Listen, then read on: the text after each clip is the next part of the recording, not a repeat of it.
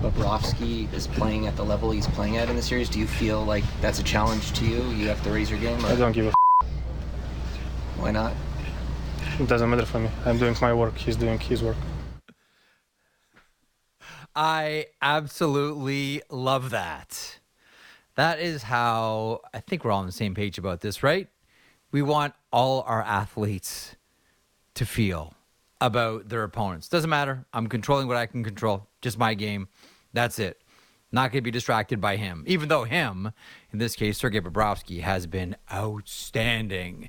And the schedule is very much working in his and Florida's favor right now. More on that in a couple of moments. Uh, welcome to the program. Coming up here in a couple of minutes, Elliotte Friedman stops by for his um, for his daily stop. And one of the things I want to get into with Friedge is something that I talked about on the Halford and Brough show in Vancouver this morning. And I've been thinking about it ever since we had the conversation. Which team's construction are you most impressed by? The answer that I gave was a combination of the Florida Panthers and the Dallas Stars. More on that in a couple of moments. But I'll be curious to think what Elliotte says about that one. Oh, did I mention how much I really enjoyed uh, the breath of fresh air that was Samsonov last night? We may have to revisit that quote. Uh, Jamie Storr, speaking of netminders, uh, the president of the Oakville Blades, former NHL goaltender. Uh, the Blades hosting the Junior A Championship Centennial Cup next season. Uh, that was announced yesterday. Uh, so we'll talk to Jamie Storr about that and a little look back at his career and goaltending as well. Uh, we're going to talk a lot about goaltending. We're going to talk about goaltending with Jamie Storr. We'll talk about goaltending with Kevin Woodley in hour two. We'll go through all the goaltenders that we're seeing right now in the remaining eight. Uh, go through the uh, the pros and cons. We should also park some time to um, to pick up the conversation that we had yesterday about the Leon Draisaitl goal from behind the goal line on Laurent two nights ago. So we'll get into that one uh, with Woodley from In Goal Magazine and NHL.com, and then Jim Lites. Actually, Jim Lites is going to stop by in, in just over an hour. He's the uh, chairman of the Dallas Stars and he was uh, the executive VP of the Dallas of the uh, Detroit Red Wings, rather when uh, Petr Klima came over. Actually, him and Nick Polano were responsible for getting the now late Petr Klima over uh, to North America and into the Detroit Red Wings organization. Uh, that story is a fascinating one. Uh, we'll get Jim to tell it, um, how it happened. Um, what the dangers were, what the scary moments were, and and not just getting, as I've found out, you know, one of the uh, one of the interesting sidebars to all of this is not just getting Petr Klima out. And he was, by the way, the first Czechoslovakian player to defect to an American based. Um, American based NHL team, but also getting his girlfriend out as well is another really interesting story involving, I believe, driving people in trunks of automobiles. Uh, that story coming up with Jim Lites, uh, chairman of the uh, the Dallas Stars, and we'll park some time and talk about the Dallas Stars with Jim coming up in hour two as well. In the meantime, Matt Marchese, our producer. So, Maddie, here's the question that I ask you, which is the question that was asked to me, which is the question I will ask Elliotte Friedman in a couple of moments. Uh, which teams of the remaining eight, which teams from a roster construction point of view, are you most impressed by? Hmm. So uh, while you were saying, I was going through the remaining teams in my head, and what I've kind of yeah. locked in on is I, I feel like it's a combination between the Panthers and the Hurricanes. And the reason why I Okay. picked the Hurricanes is is they've found a way, despite maybe some average goaltending and and injuries to important forwards, that they've managed Mhm. to get through all these injuries, lackluster performances in net because they're so good defensively. They play fast, and they're a real pain to play against. And the mix is the Panthers because their speed and their physicality has really proven to be, you know, a difference maker in their series against Toronto. So those are the two teams that I would go with. See, I went with Dallas Stars as, as my. See, I went with Dallas Stars and Florida Panthers, and Dallas Stars is mainly because we've talked about this before. The multiple open windows for them, the multiple chances they now have at the Stanley Cup. And this is really a combination of, you know, everybody in the organization working together, mainly scouts. So Joe McDonnell needs to get a major tip of the hat for all of this. And it's it's not just the 2017 draft where they picked up Heiskanen and Oettinger and Jason Robertson, but that was a big part of it. Um, but also, you know, Rich Peverley, who one day is going to be a general manager in the NHL. We all assume. I think he takes a real bow for this too. You know, Dallas is good this year. Like I don't know how far Dallas is going to get in the playoffs. I really don't. They could win the Stanley Cup. Right, like they're good enough um, to win the Stanley Cup, especially with a healthy Joe Pavelski back. Um, but even if they flame out against the Seattle Kraken, I don't think anyone's going to look at the Dallas Stars and say, mm, "Tough luck. That was their shot. Back to the drawing board. Who do they trade in the offseason? Uh, not at all. Like I'm convinced that one of the reasons why Jim Nill didn't load up around trade deadline time was because he knows this isn't their only shot at it. Like I'm sure that Jim Nill was in on Timo Meier. I'm sure that Jim Nill was in on Tyler Bertuzzi. I'm sure that Jim Nill was in on a lot of the big names that you heard about, but he wasn't prepared to pay premium prices because there's this year and then there's next year and next year and next year. And along the way, players like Logan Stankoven and Mavrik Bourque will join the mix. And Harley will become more of a fixture on the blue line as well. Uh, so I sort of default to Dallas on that one. Nonetheless, uh, we'll pick that conversation up and a little recap of what we saw last night, preview of tonight's game, uh, singular game uh, on this uh, Friday night with Elliotte Friedman on the other side. Let's get going. This is the Jeff Marek Show on the Sportsnet Radio Network. As I mentioned, there was one game, only one this evening. Watch it on Sportsnet starting at 8 o'clock Eastern. It is the New Jersey Devils facing off against the Carolina Hurricanes. Good afternoon where you are, Elliotte. Good morning to our listeners in the West. How are you today? I'm good. I just uh, I just woke up, Jeff. I actually feel a little bit guilty. I s- so I I, I just woke up. So if anything's happened, I don't know what's going on out there. Okay, well, you know what? Here, here's something. Before we get on the NHL page, here, here is something that I was I was curious about, and hope we get into. it. And now that we have kind of a, a, a sleepy Elliotte Friedman, maybe you'll say something that you didn't want to say if you were alert and about two coffees in you. So, um, the Team Canada roster came out for the uh, IIHF World Hockey Championships. And Okay. Adam Fantilli is on as as as we Oh, expected. excellent. Adam Fantilli Yeah, you reported that, right? So, you know, and yeah, that uh, a, a few weeks ago, and so that uh, that came true. So you know, check one box. Jeffy got one. Um, I'm pretty sure that you'll be happy to find out that Jake Walman is on there. Jake Walman, who's the pride Oh. of. The pride of Armour Heights. Excellent. I'm glad to hear that. Yeah, so he uh, he, he makes it on as well. Uh, Devon Levi, Sam Montembeault are the netminders, and interesting in this in this lineup is Milan Lucic. And the reason that I mention that it's interesting, and it's nothing against Milan Lucic, the player, I always find it maybe dangerous is the right word when players whose contracts are expiring and they're heading into a summer where they're looking for a new contract go and play at the world championships like I if I, always say it's like okay if I were a player I would always go always go always go. And then you know sober second look you say to yourself well if I had a contract I would go. If I had some financial security I would go. This is my career my life my family's livelihood all of it. Um, and here's Milan Lucic, who's in, heading into a summer of question marks, who's going to the World Championships where you know you run the risk of injury. These are still very competitive uh, games that are being played. Does that raise an eyebrow to you? The fact that Lucic is without contract as of right now after July 1st, yet he's going to play at the World Championship. Uh, I, you know, it's it's much more of a basketball phenomenon over the years than it's been a hockey phenomenon. Um, I, I know that in the NBA, I've seen situations, especially when I used to deal with it more, where players did not go to Olympics or, or World Championships or wherever uh, because of insurance reasons. I have definitely seen that. It is a more recent phenomenon in hockey. Um, Pettersson, for example, the Canucks, he can't play for Sweden because they can't work out the insurance issues. So, and that doesn't happen uh, as much. Um, you know, Lucic. First of all, I was actually glad to see it um, because you know I, I, they had a really tough year. players like Lucic don't often get invited to world championships because you know their Yeah. style of play doesn't really fit what um, you know the world championships are generally about. And um, you know, I, I I think it's I think it's a great thing he's going. Uh, the fact that he would want to go and got invited, I think, is excellent for him. But Jeff, uh, it, to me, it's a relatively newer phenomenon in hockey, although I had seen it quite a bit in in basketball. I'm just looking at the lineup right now. I have to tell you, I was looking at the U.S. lineup yesterday, and I was looking at the and I'm now looking Yep. at the Canadian lineup.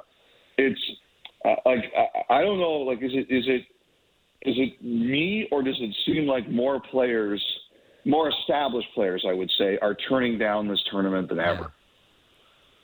Uh, absolutely. I, I don't think that that's. I think. Yeah, I mean, there's a there, there's a number of players here that are probably on this lineup, and I think for the United States as well, because other more established players are saying, you know what, I'm uh, I'm taking a pass, and and I wonder if that is a combination of uh, a few things. One, the season's really long. And by the time you get to the end of it, I mean, a lot of teams were close, and there's so much disappointment. Like I can understand, like I can understand pretty much anybody on that Pittsburgh Penguins team saying, you know what, that was an emotionally draining season. I need to recharge. I, I need to, you know, I need to get my my mojo back here. These are some some veteran guys, um, but I think that also uh, and may- maybe this is too much of a reach. Tell me whether you think this is a reach or not, because I thought this thought the same thing when I saw the U.S. roster and the Canadian roster today.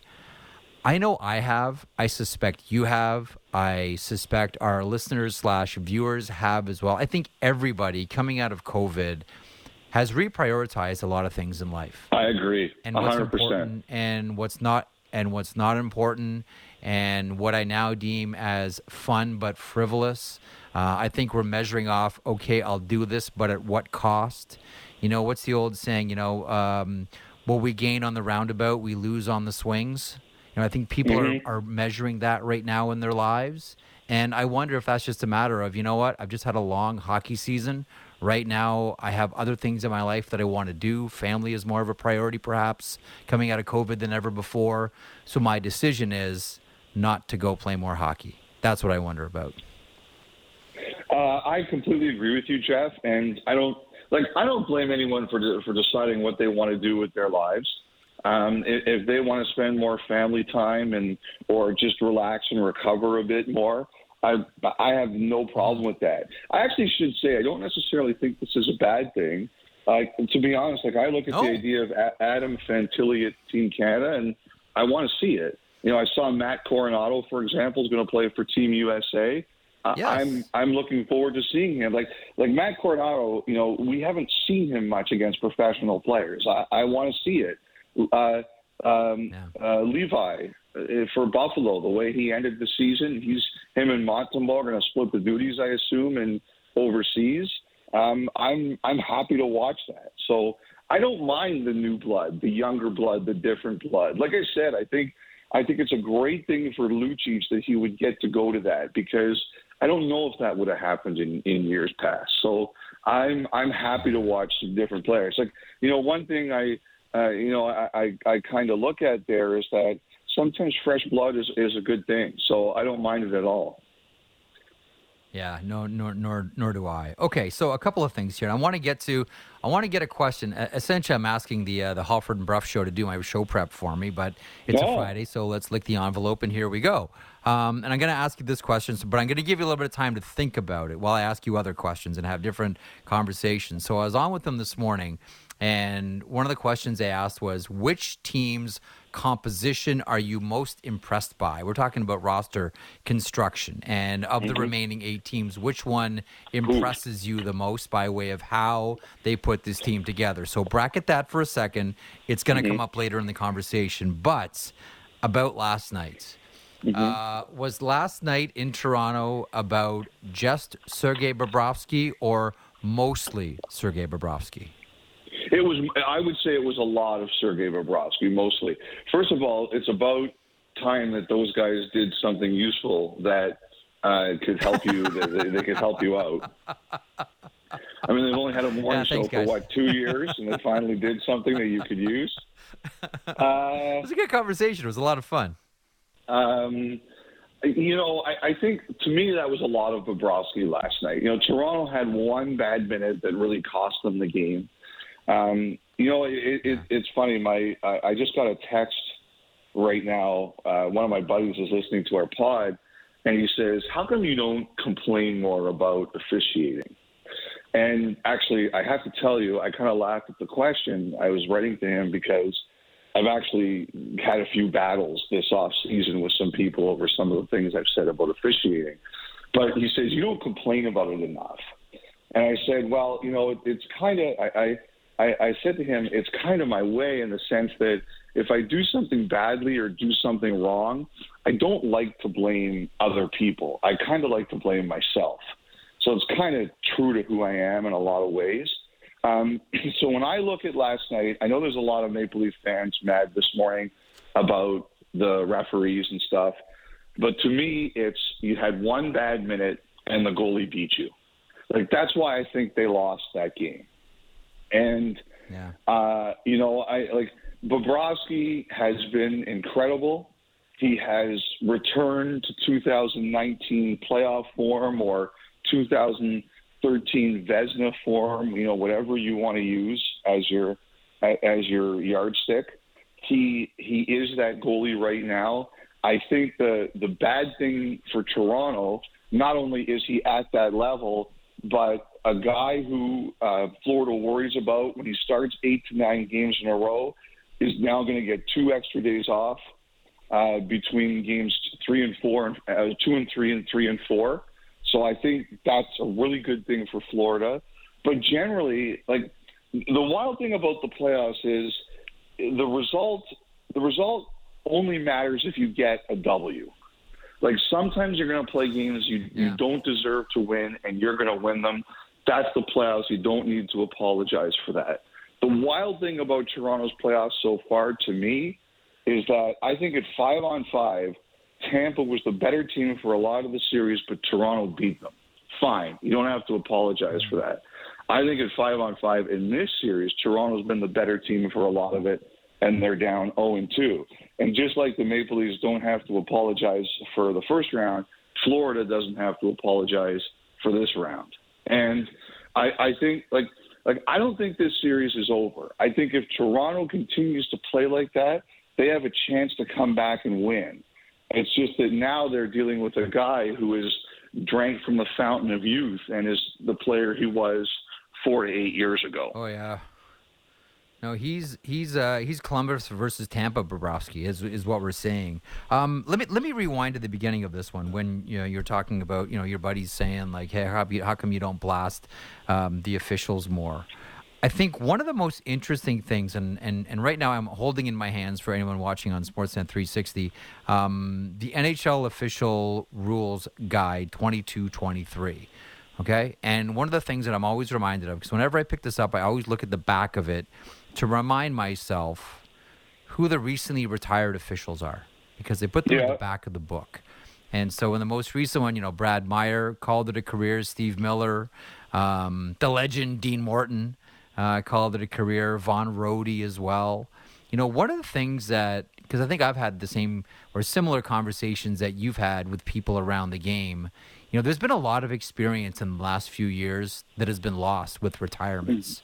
And I know that, like, the officials that are coming in right now, first of all, um, they all they can all skate.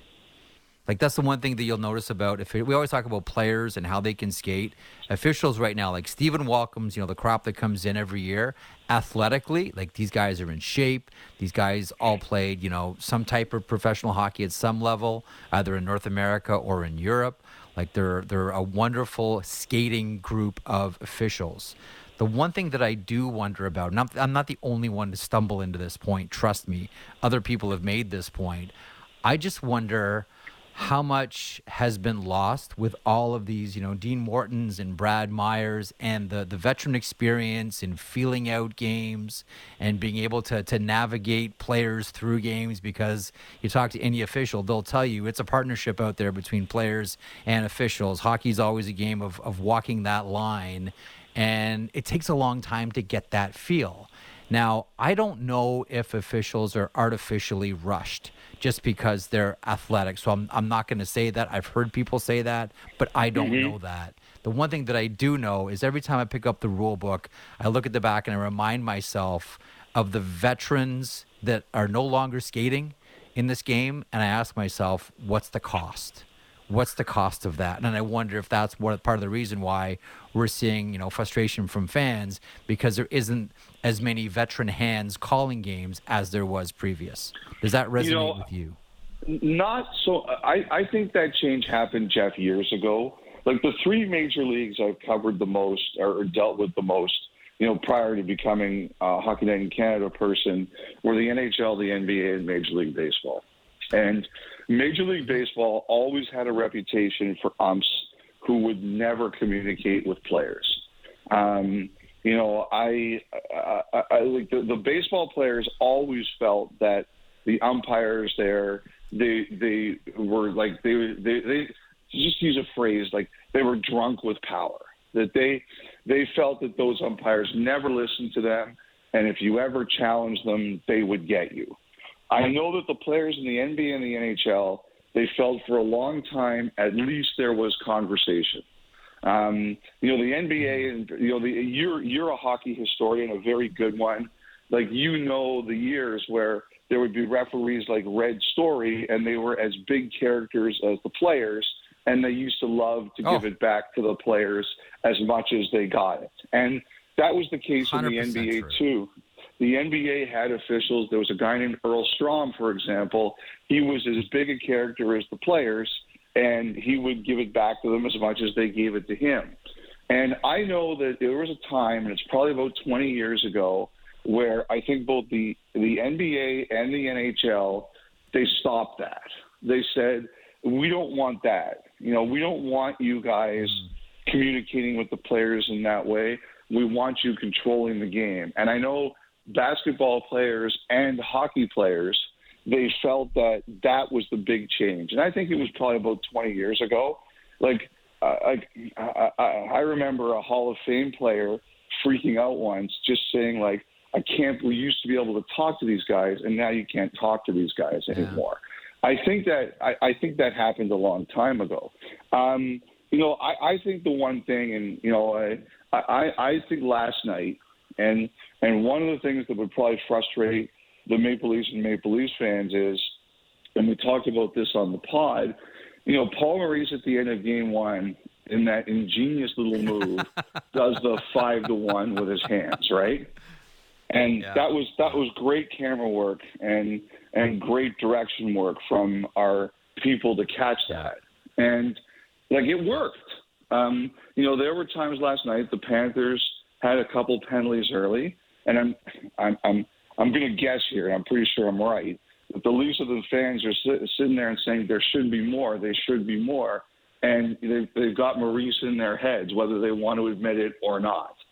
And you know, it happens. People are human, and uh, and so last night, Keefe, he's upset, and, and like the one thing I really don't blame for Toronto being upset is Knies is hurt because that's a good player for you who's now out of the lineup. And you know, when when Keefe, I don't know if Keefe really expects Bennett to get a suspension for that cross check, and I saw he was fine this morning. But the same way that Paul Maurice put that in the referee's head, Sheldon Keefe is going to do the same thing. He's putting that in their head. Now, Bennett has gotten penalties this series, but he wants more. Yep. And we'll see where that goes on Sunday night in Florida. Did I ever tell you the Mickey Ion's story that I'm particularly uh, fond of? Speaking of, uh, of officials, I, I think you'll like me. this one, Freed. So there was there was a referee. This is in the era of speaking of colorful referees, in the era of Bill Chadwick, who was referred to as the Big Whistle. Uh, Bill Chadwick was the guy that came up with all the hand signs to indicate penalties, slashing, hooking, high sticking, all of it. That was Bill Chadwick. One of his contemporaries, a guy named Mickey Irons. And Mickey Irons would do the same thing before every game. He'd call, this is back in the three, three official system, he'd call the two linesmen to center ice before the game and he'd hold up a puck. Okay? So he'd hold up the puck and he'd say, Gentlemen, I want you to remember one thing. The minute I drop this puck, the three of us become the only sane people in this entire building. Again, the moment I drop this, the three of us become the only sane people in the building. It's one of my favorite officiating stories uh, to tell. Uh, really quick before I get to the construction question, your thoughts on Dallas last night, jumping back into the series, beating the Seattle Kraken uh, front and center, the return of Jake Oettinger. Yeah, I don't think anyone was surprised he was much better. Although, you know, watching that game last night, Seattle thinks they have something on the blocker side. Um, so that'll be interesting to watch uh, the rest of the series. The the Kraken clearly feel that they have something there. Um, uh, I thought, look, I, I think, uh, as you said, I expected Oettinger to be a lot better. He was. I thought the Dallas as a team, I thought they really controlled a lot of that game. Uh, the shots were double. The ice seemed to be tilted at times towards downhill, um, towards the Kraken end of the ice. Um, you know, they got you know, they, they got a goal from they got a, they got a a, goal, a goal from the, the the young Jedi Johnston and a goal from the master Seguin, like on on May the fourth. I And think you should do that. And And, Pavelski. Pavelski too. He scored again. Uh, absolutely, like that was a game Dallas needed, and they absolutely had. The one thing I'm watching now from here on in is just that blocker side on Oettinger and what Seattle thinks they've got there. Right. Okay, so let, let me uh, let me hit you with the Halford and Brough question from uh, from the Vancouver Morning Show. So I was Yeah. on with them talking about the series and et cetera, et cetera, et cetera. And they said, here's what we're doing today with our listeners. Which teams, I'm paraphrase of loosely define what they asked, um, Yeah. which team's roster construction impresses you the most of all remaining eight teams? And for me, I said it was a combination of the Florida Panthers and the Dallas Stars. Yeah. What is your? Do you have one? Do you have two? Which team's construction, like how they put this team together, impresses you the most? I, I've got three, and one of them I agree with you is Dallas, uh, simply because they've gone into a bit of a like they've gone into a, um, a rejuvenation on the fly between their veterans and their Yeah. kids. Like they, they like two years ago they went to the Stanley or three years ago, excuse me, they went to the Stanley Cup final with um, Benn and Seguin and Khudobin leading the way, and now they're Yes. in this, this second round with Robertson, Pavelski, Oettinger, and a bunch of kids that have rejuvenated Benn, and just uh, almost like those two guys are still important, but there's more around them. And they've swapped out. They've swapped out Klingberg for Heiskanen. Like keep Yes. going. Like the, the, like that team that we saw go to the final against Tampa. It's it's it's pretty impressive what we see now, and and it's been seamless. And that's one of the reasons why I said Dallas uh, as well. Anyhow, continue with your other And- two. The other two teams would be Vegas and Toronto, and and the reason I'll take Vegas and Toronto is, you know, Vegas has moved heaven and earth to get Eichel and Pietrangelo in there. And I remember the interview we did with Yeah. Kelly McCrimmon where he talked about those players don't become available and you can win championships with them, so you have to find a way to get them. And I still think Vegas is a really deep team. Um, so that's one. And Toronto, like I like I- like I think they've done a really nice job in Toronto building that team. We know that they have four players, their core four, who take up 44 million of the cap. So, you know, what do you do around them? Like, how do you how do you make them work? How do you make it work? And I think they've done a really good job of finding pieces and and like they have a really good team. And uh, I, I think they've made moves that have really made them better.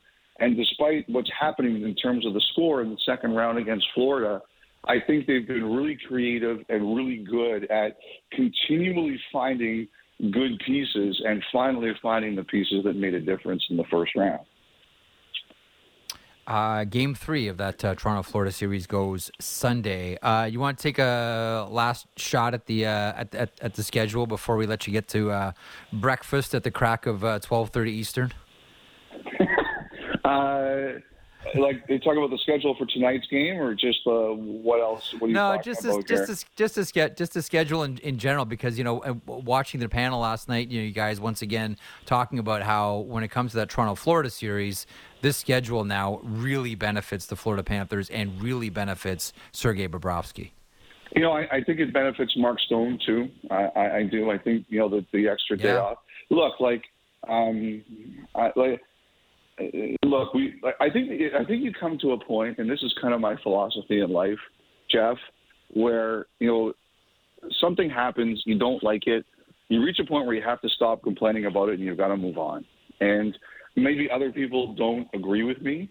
Um, this this is the way it is, and I think there are obviously there are people who don't like it.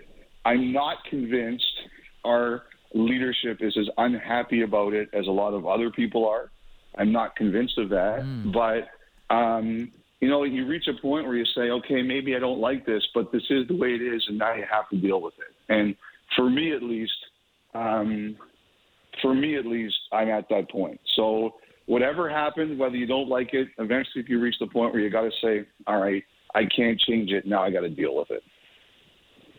No, I disagree. I think it's very healthy to pick one thing that you can't change and obsess about it and complain about it until you're blue in the face and you find your pillow at the end of the day angry.